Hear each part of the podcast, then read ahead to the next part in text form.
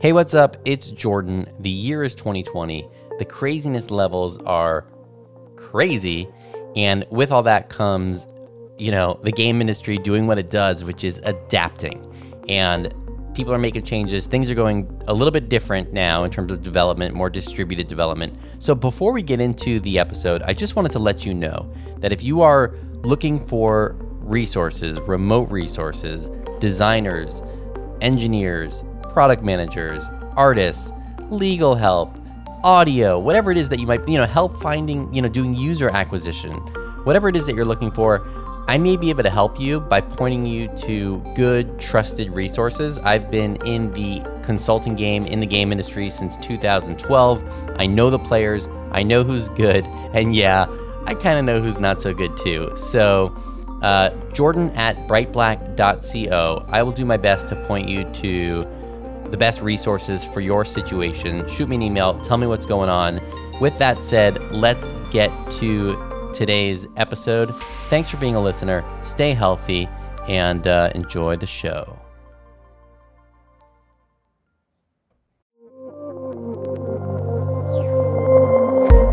Listening to Playmakers. I'm your host, Jordan Blackman, and every episode I interview a game industry expert to suss out insights that you can take away to become a, better operator, developer, whatever it is you're doing in the industry. Get better by listening to the show. This week we've got Gordon Bellamy, game biz dude extraordinaire. His energy, his knowledge, it's awesome. We dive in this episode. Stay tuned probably you know Gordon Bellamy. At least if you work in the industry, because I feel like everybody knows Gordon. I do not have the best memory for events. I have a very good memory for ideas, but not events. But I remember the first time I met Gordon because he made me feel so important. And uh, I had not been a producer for that long when I met him. And the warmth and the respect that he gave me was something I did not forget. And, you know, I think that, along with a lot of other things, is part of Gordon's um, rather incredible success. So he had, you know, he started at EA, and you're going to hear about how he became, I think it was contributor of the year, designer of the year. He got incredible recognition at EA, quickly rising up through the ranks, you know. Gordon started in, in QA and has become one of the top industry executives out there, having worked at companies like Tencent, obviously EA. He was the executive director for the IGDA. Um, he was the director of business development for Tencent. And having advised many startups um, and currently advising for the Wave VR and co founding Hangry Studios, which does curation and automation for studios. So, um, and and that's really the tip of the iceberg with Gordon. His experience is incredible, and and again, like I feel like almost everybody knows Gordon. In this interview, we talk about his career, but we also talk about a lot of the guiding principles that have made him so successful and so well loved in the industry. You know, his enthusiasm really comes through. I have some people who help me with the podcast, and, you know, they they were commenting on just how contagious Gordon's excitement is. And it's true. So I'm sure you're going to catch that. Now, we cover a ton of different things and we sort of bounce around. You know, we talk about his kind of story and how he rose up through the ranks and what allowed him to do that. We talk about the companies he's advising and working with now.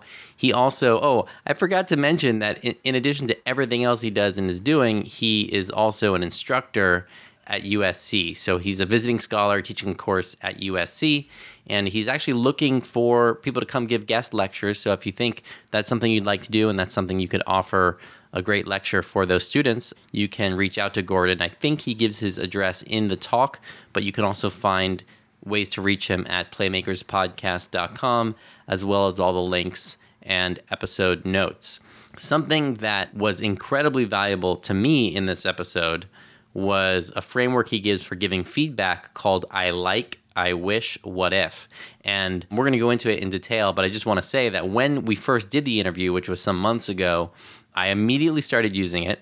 And then I stopped using it somewhere along the way. And then preparing the episode, I ran into it again and immediately started using it again because it's it's so great. So look out for that and a lot of other good stuff. And let's dive in and hear from Gordon. Now, you're a guy who's done a lot of different things. When I was researching you, it looked like you actually got started in the game industry doing design. Is that right? Well, my my origin origin story. Give me the um, origin story. Throw my H bomb. There I was at Harvard studying engineering, and um, I was an environmental and systems engineering major. Okay. And we took a trip to the water treatment plant to learn how you made the uh, dirty water into clean drinking water. And I realized that that was not my fate. I have the utmost respect and hold in the highest regard the hydrologists of our nation, but I just wasn't meant to be one of them. And so I decided to sort of look towards my passions, and I thought that was the reason to go to college was to be able to follow your passion. Mine was sports, and I decided I was going to work for ESPN or EA Sports. Hmm. At the time, I have had the uh, well-read column in Gord We Trust in the Crimson, and thought that I had a significant contribution to make to the world of sports. What's in, in Gord We Trust? That was your your column in the paper. Yes. Oh, okay. And what what kind of stuff did you write about? Oh, I'm, everything. I mean, this is back in the day. So, from um, I, my finest hour was my my preview of the World League of American Football. But I covered, you know, on-campus sports like basketball, wrestling, lacrosse. You know, I was a, a beat reporter for the Crimson Sports section. You covered sports for Harvard. Okay, got it. Absolutely. And and I played a lot of Sega Genesis. A lot. A lot, a lot. A lot of Super Tennis. A lot of Madden '94. Yeah, a lot of 90, full 93, NHL, all Uh-huh. of it. And played a lot in the arcades. I always had. I gosh, even as a kid, like I was obsessed is the wrong word. I identified so strongly with a game called Electric Football with a metal board and it vibrates and the players move around. Like the Um, actual if physical. You're, if you're listening, oh, it's a physical game. Yeah, it's a physical I remember, game. yes. You plug it into the wall. Yes, that was my that was my jam. I had every team. I had home and away. I had four sets of home and away Cowboys, so I could have every player um, in this game and uh, a vivid imagination. We'd play snow games where I'd put snow on my electric board, wind games where I'd turn the fan on. no way. Oh, I was deep, deep, deep into my imagination in electric football. Uh, long story short, why I sent my resume off to ESPN and to Electronic Arts, and you know, through some confusion, I'd not get a job, and I was confused. I, I called HR.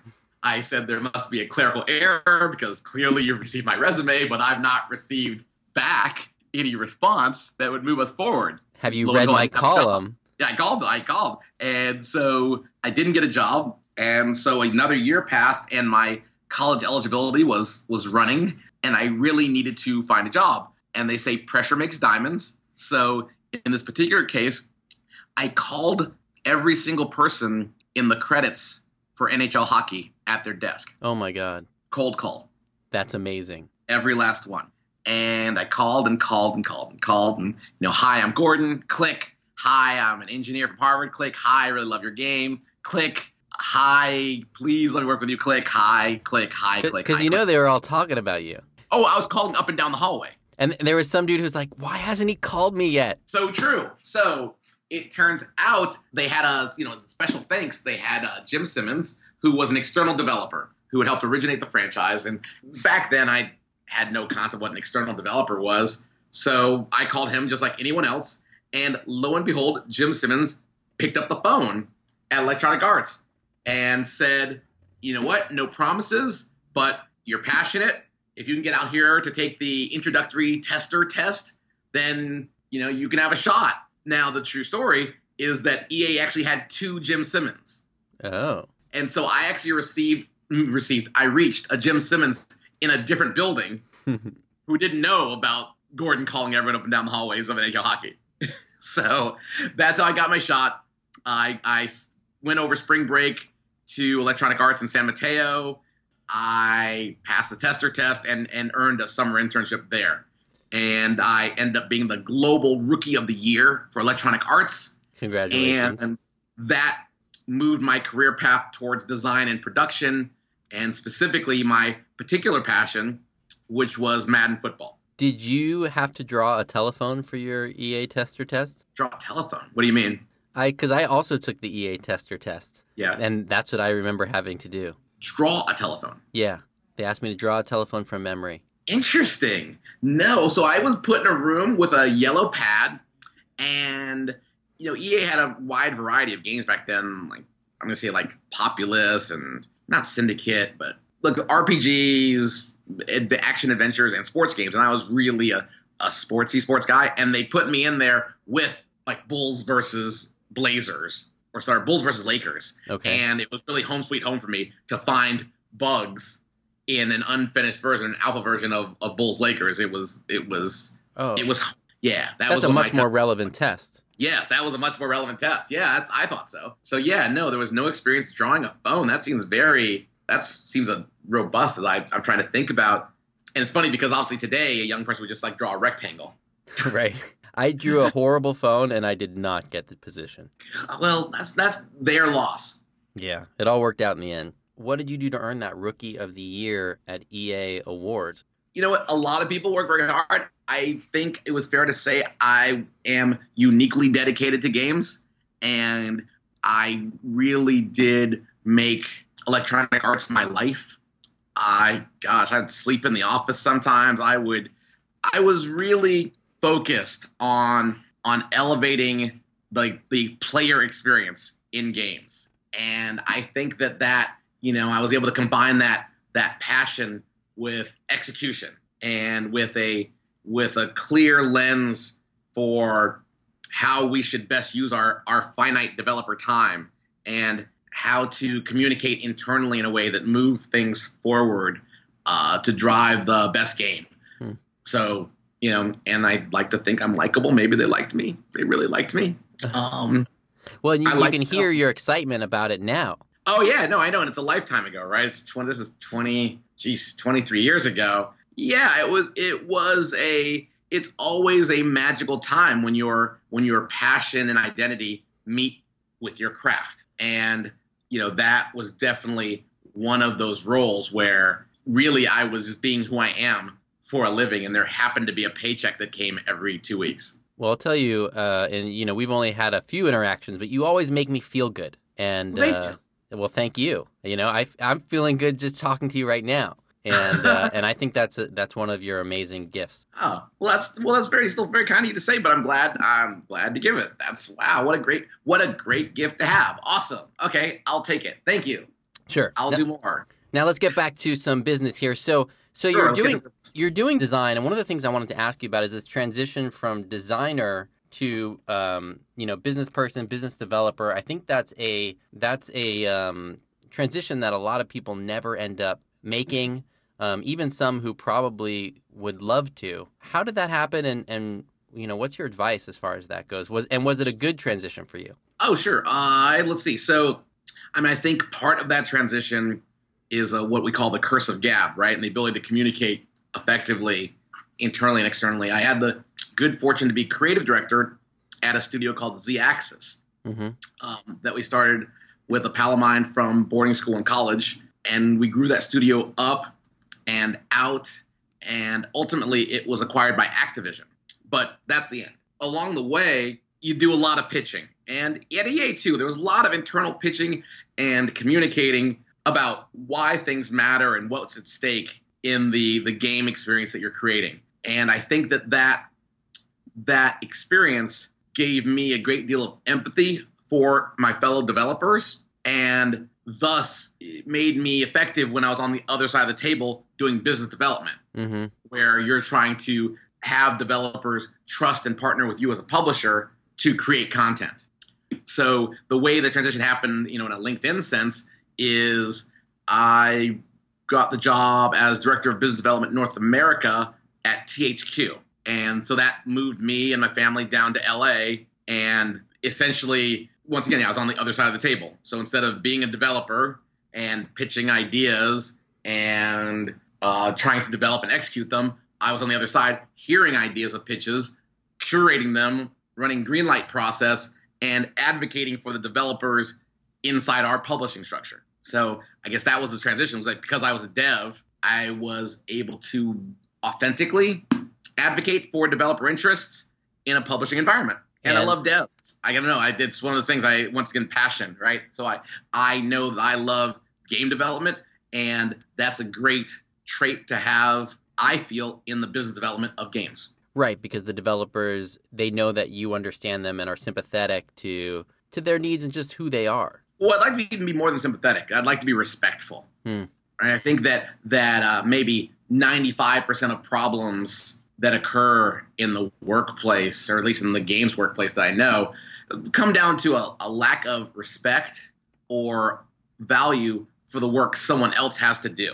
I find that if you come from a place of, of trust uh, and, and respect, maybe a little loyalty, that you tend to drive better results. One, because when things get bumpy, you're in a place of trust. But two, yeah, people just work harder for people that they that trust them. I think everyone is like that. Do you think there are some some lessons that the game industry in general often misses, or people who are just kind of new?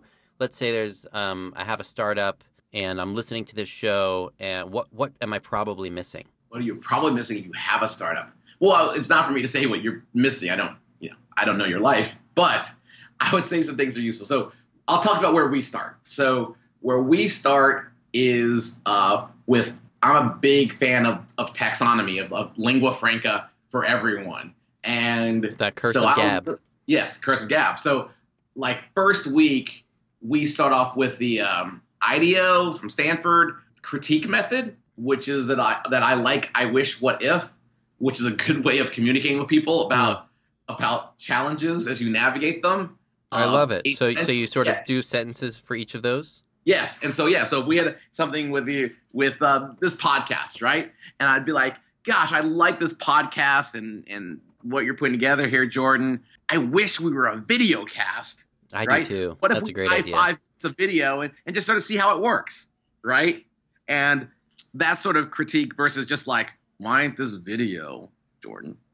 right? Right. Is much more constructive and gives you a way in to it. And, you know, if you're preparing to lead a studio and to treat people well, or maybe you don't necessarily know their expertise, well, it sets you up to start off from a point of respect. I like, I wish, what if. Yes. Fantastic. I'm going to use that today. Uh, excellent. I, I use it, I try to use it every day.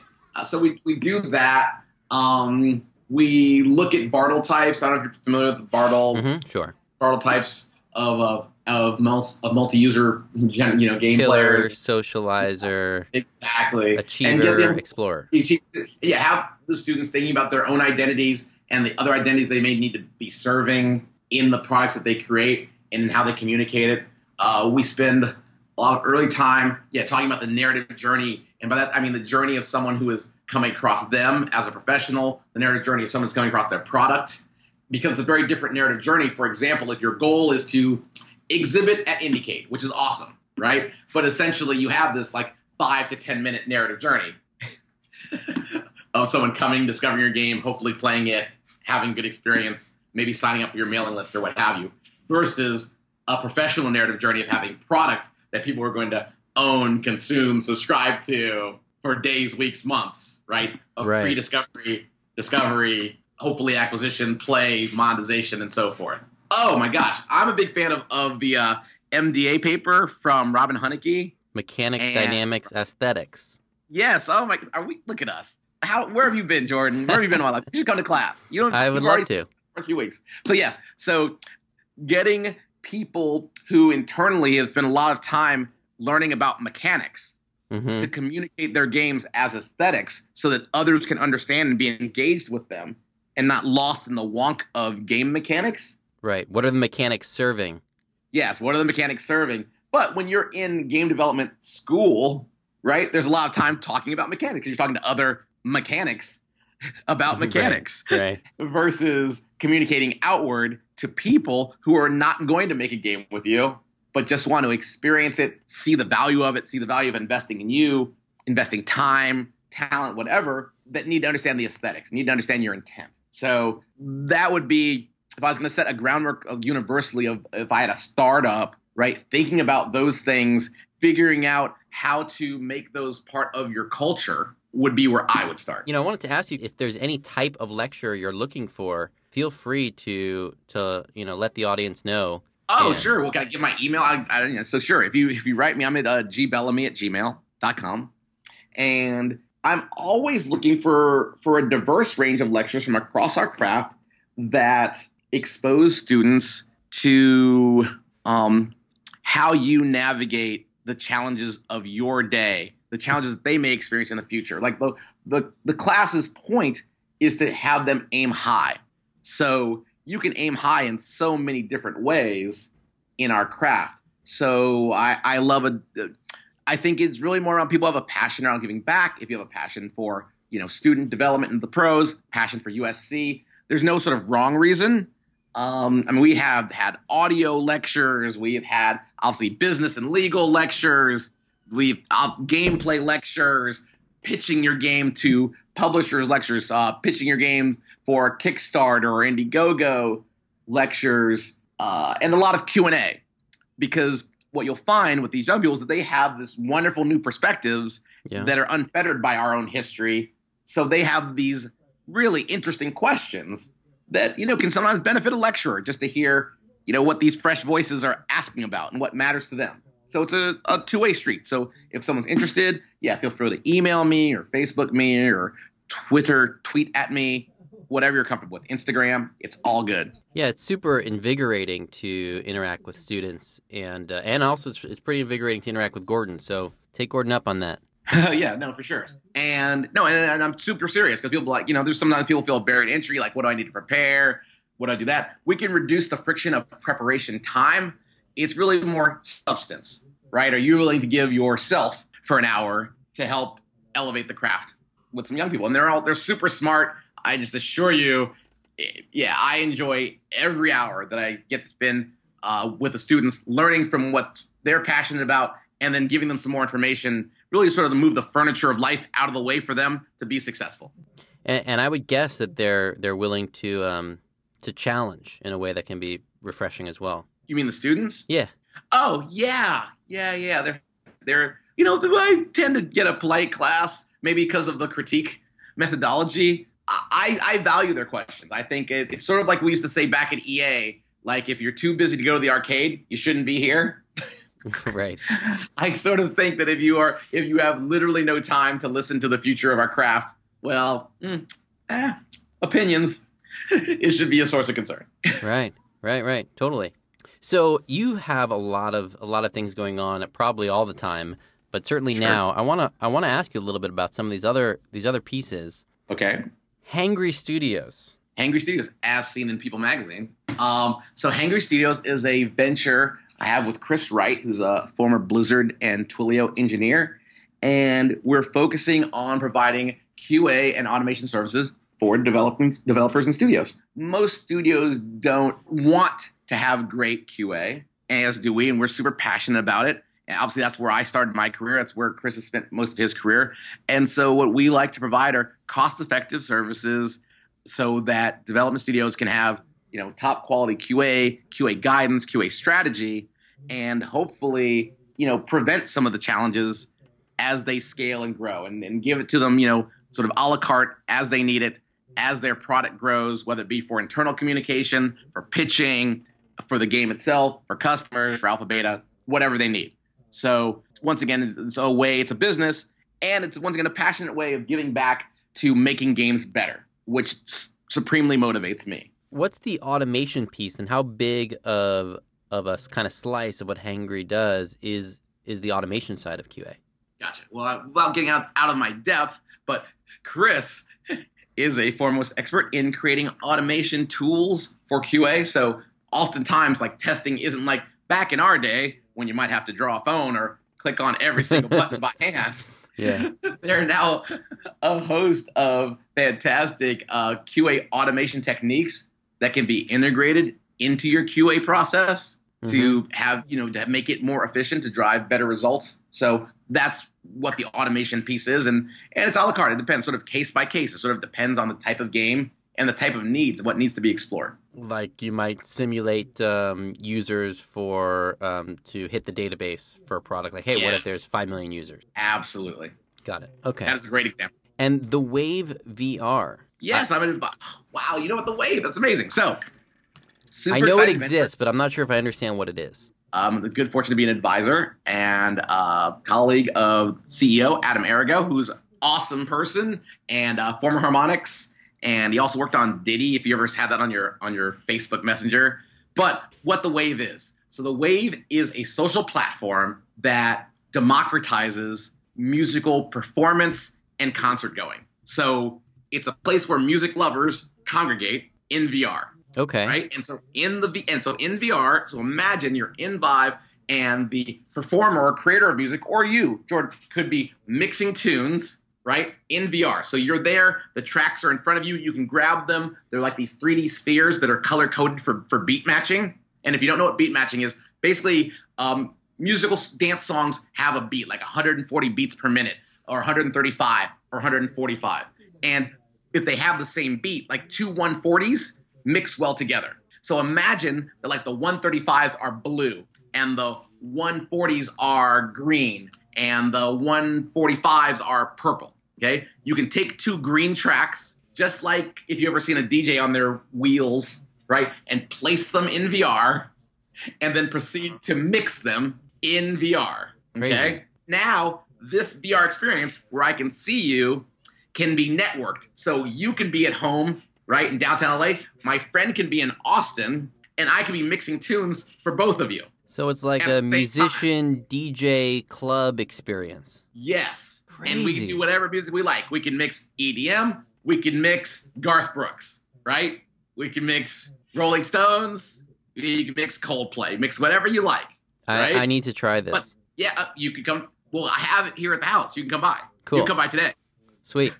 Yeah, so it's and once you do it, it's it's so amazing because obviously in VR there is that there-ness, right? Uh-huh. And to having this shared experience, you know, encapsulated in music, which is something we love, it's this wonderfully well, picture there's three dimensions essentially. But not the three dimensions just the space that we think of, but think of music as a dimension, right? And we might share tunes and we might share music, right?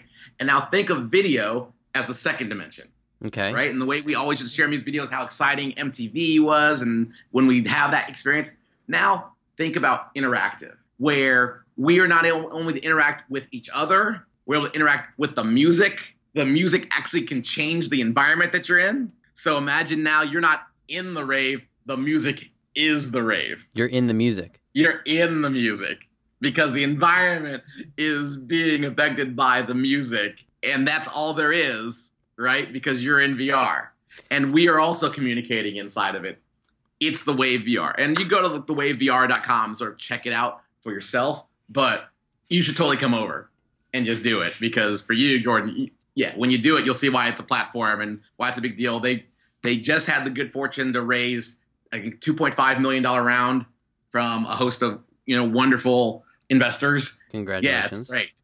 It's yeah, no, it's great. There's several offices now at LA and Austin, and like a lot of the leading EDM DJs are trying it now and having their first, no pun intended, wave of experiences. Yeah, I'm very passionate about the team is great. And I think as important to me, like the team, sort of going back to trust and loyalty, is a team I really believe in, like at an executive level hmm to get it done. Like, it's it's more than a great idea. It's so exciting when a great idea meets great people, meets this great opportunity, which is this new world of virtual reality for cup for customers. Right? I think we're moving a little bit from the first, gosh, I keep saying wave, the first generation of VR experiences, which were very much about authorship and like, let me show you what I can do for you in VR. Right? This Yeah. is what VR is.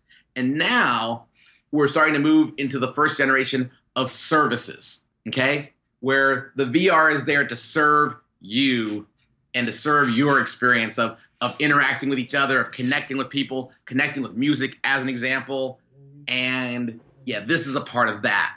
That that exciting generation of of platforms that are coming to VR. So yeah, that'll, you know, be on the Vive and then the Oculus, all, all the different platforms. It's platform agnostic in the future. They just had the first VR rave at the VR LA event a few weeks ago. hmm So yeah, super passionate about it. Super passionate about the team, and yeah, this is just great things. I hope I hope everyone who's hearing this gets to experience it somewhere. I would love to try it. I checked out a YouTube video and it looked very psychedelic, which I love. Like for me, that's very attractive. And that's also something that I find very very cool about VR is the potential to create just new far out experiences. Yeah, I want to well, try psychedelic it. is just a, is an art style. No, though, right? So it can be whatever your your vision. Well, so, psychedelic. I, I, don't think psychedelic is an art style. To me, psych- okay. an art the art style that people associate with psychedelic is is like the the most culturally acceptable form of of it. But anything that uh, you know, originally it was something that was an experience kind of beyond what you could could uh, encapsulate in some sort of social container. Oh, well then yes. Let me embrace your definition and say yes, Jordan. It equals psychedelic. All right. Yes. Cool. And it also delights my mind. So good. this is a bit of a of a turn, but I'm curious for you, you know, as someone uh, who has been in the game industry for what 20 years? 23 half my life. Wow. Half my life. What what do you well, think is unique to games? About the game industry. Yeah. Oh, to games? To the game industry. To the game industry. Wait, wait, you mean the industry that we work in or to games as a medium? The industry that we work in. Oh. Well, I think that the struggle that we have to balance valuing and respecting our history with the celebration and constant new creation of value because our our technology and platforms and mediums have evolved so fast like during our lifetime. Right. So there aren't a lot of mediums that have evolved so much in the last 20 years. The level of, of innovation and of nostalgia is extremely high. Yes and so so i think it's unique trying to reconcile those. I think that okay, you know what actually has evolved as rapidly? Phones. Sure. but we get play. to be a part Phones. of that. We get to be yeah, right in there. Part of that. But the point being, though, that it is a unique opportunity to to figure out how do we how do we elevate that upon which our industry was built versus sort of Pompeying it and just paving over the past is oh new new game history vr new game history. I don't know playstation 4 new game you know what i mean? Like how do we how do we build? You know how do we create value for each other right in this craft to which we've devoted ourselves? We all know, you know we need to innovate. That's on, on our minds. And that's part of who we are right? And that's part of who people who are in the game industry that's part of the, the covenants part of what you accept when you when you get into it and hopefully celebrate and hopefully identify with. Once again though, I just think it is important for us to value that innovation, right? And the value of the history of innovation and value each other, right? Not commoditize each other uh, as as an industry. So I think that in other industries that are more perhaps technologically stagnant or or even been around a lot longer, uh, they have lots more institutions in place, mm-hmm. right? Yeah. That are respected or held in some regard or treated with some reverence. I think that that we are still figuring that out. I think also we've come of age and become public facing fairly recently. Like I'd say that, that was probably like the, the newest frontier, this direct interaction between creators of games and the public. That is very much a part of the of the discussion now. Right. The 360 discussion. It is no longer a world of of oh, I'm going to market this game and I'm going to run a television commercial against it. And if I run a big enough commercial that's clever enough, then there will be sales and good for those people with their sales, right? Versus now where there is a very robust, multidimensional discussion going on between players, creators, marketers, community leaders, bloggers, podcasters, a, like a tapestry, right? And that is unique to have us coming of age with all of that ongoing sort of evolution and innovation, but not just innovation in the specific craft of making games, but innovation in how we discuss, how we distribute and share games, how we monetize games. There's innovation on every front. So off in my class, or bringing back to school, you know, I'll talk about these four pillars, which are community, player customization of experience, monetization, and design. Hmm.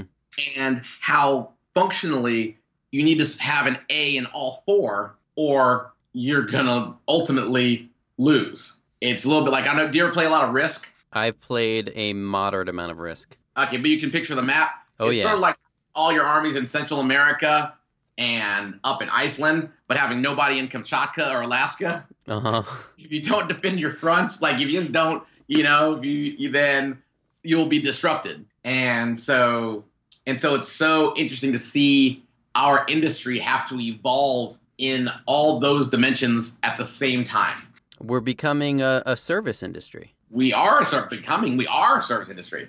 Yeah. I that train the, the train of, of authorship where it's like more like a book, like a digital book, or even like a film. Because I used to be the big thing to compare games. Like we may or may not have made more money than the film industry, right? Right. Maybe, maybe not, depending how you measure it.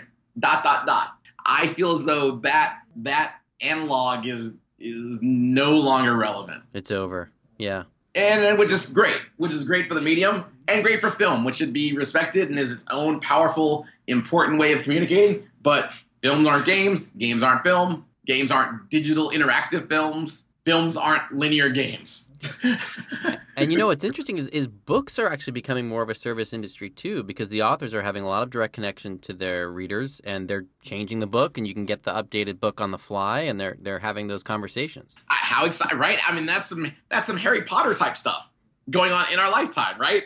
That Ray is a magical book that edits itself, that you know yeah. changes with you, that learns with you, whatever, right? That is that is what's so exciting. And I think we were, you know, joking a little bit before about how even this communication, right? is a little Star Trek like, well, yes, mediums are rapidly catching up with and exceeding the imaginations of some of the great linear media of the past and some of the great people, great imagineers of the past are now having their dreams powered by technology. What I'm hearing from you, Gordon, is is that we need to listen to each other, to our audience, and to the past. three great things to do and just be respectful i think it's a sort of a tonal thing i think you know i remember gosh i was young and people be like you know you got two ears and one mouth for a reason you know when you i think when you're younger and you think there's more of what you have to say is everything that needs to be said Right. you aren't able to maybe contextualize sayings like that in the same way but yeah with a few more years you go oh because there's a lot going on maybe it could be helpful I, you know, for I've definitely had to make that transition in my life, and for me, actually, this this show is part of part of the purpose is for me to listen to others and to spend more time listening to to others. Well, have you told people the origin? And tell me it's on a past episodes. I don't want to backtrack, but what is the origin story of this show? It's not on a past episode, and um, I've never I've never even constructed such a story, but it's something that I've wanted to do for a really long time. Uh, about about four three to four years. I've and I and I talked about it, and I had recorded a couple interviews um, a long time ago, and I put it on hold because you know running your own your own business, uh, sometimes other things come first, and and I had to really make it a priority, and and I've done that, and uh, I've hired help and uh, making it happen. But uh. Yeah, I'm really excited about it. It's been an amazing experience already, and and we're just getting started. It's, it's funny the way that you describe it. So I had a, a similar experience. So um, personal milestones today. So today I found on my phone I've lost 50 pounds since like a year ago summer. That's amazing. right? Which is less than a pound a week. So you know, whatever. But but it happened, and it came across my little Withings scale, you know, thing, and I realized I could remember. I mean, vividly because it's not that long ago, right? Not being able to like run to the end of my block, could not do it.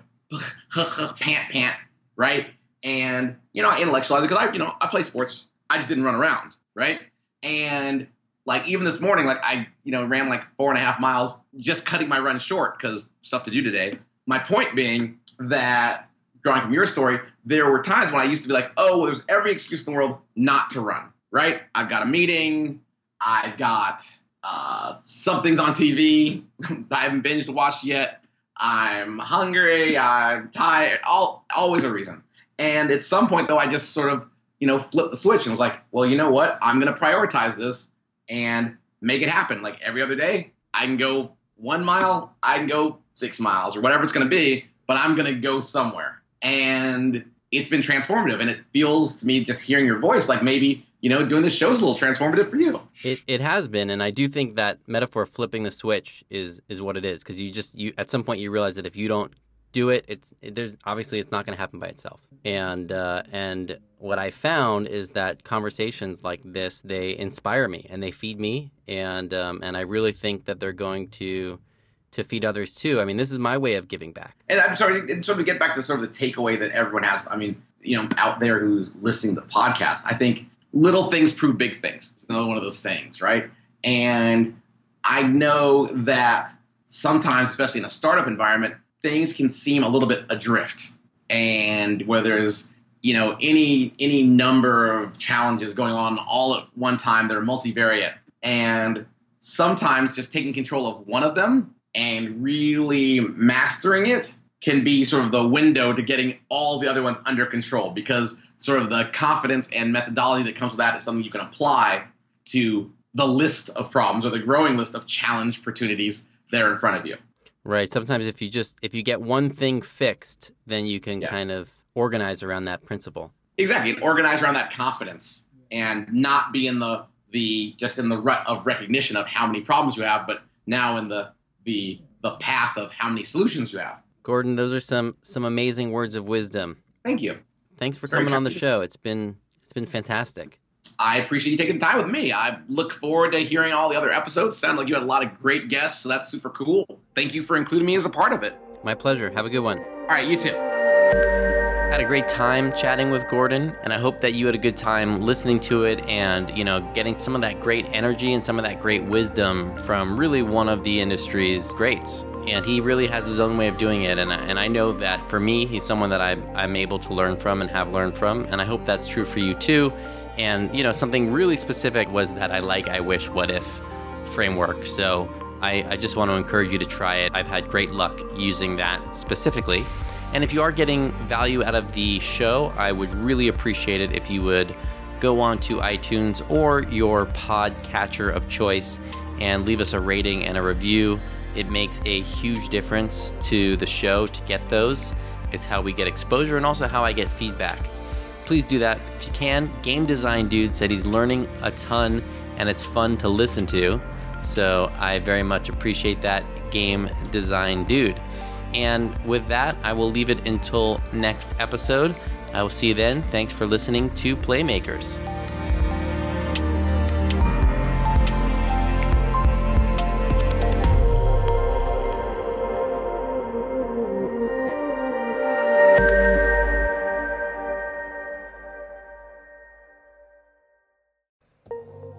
Hey, are you still here? The episode is over, so if you're here, I hope you enjoyed it. I hope you're going to go on and listen to some more episodes. Hope you're going to leave a review and all that goodness. But I also wanted to just remind you that I am doing it's sort of an experiment right now to see if this is something that people want, that people are responding to with coronavirus, with 2020, with the move to remote work, with the move to distributed development do you need help finding the right resources, the right external partners? I will do my best to help you. Drop me an email, jordan at brightblack.co. We'll figure out exactly what your need is, and uh, and I'll do my best to point you in the right direction. Simple as that. Okay, uh, thanks. Have a great year. Hmm, how do I say this? Have a great day. Catch you later.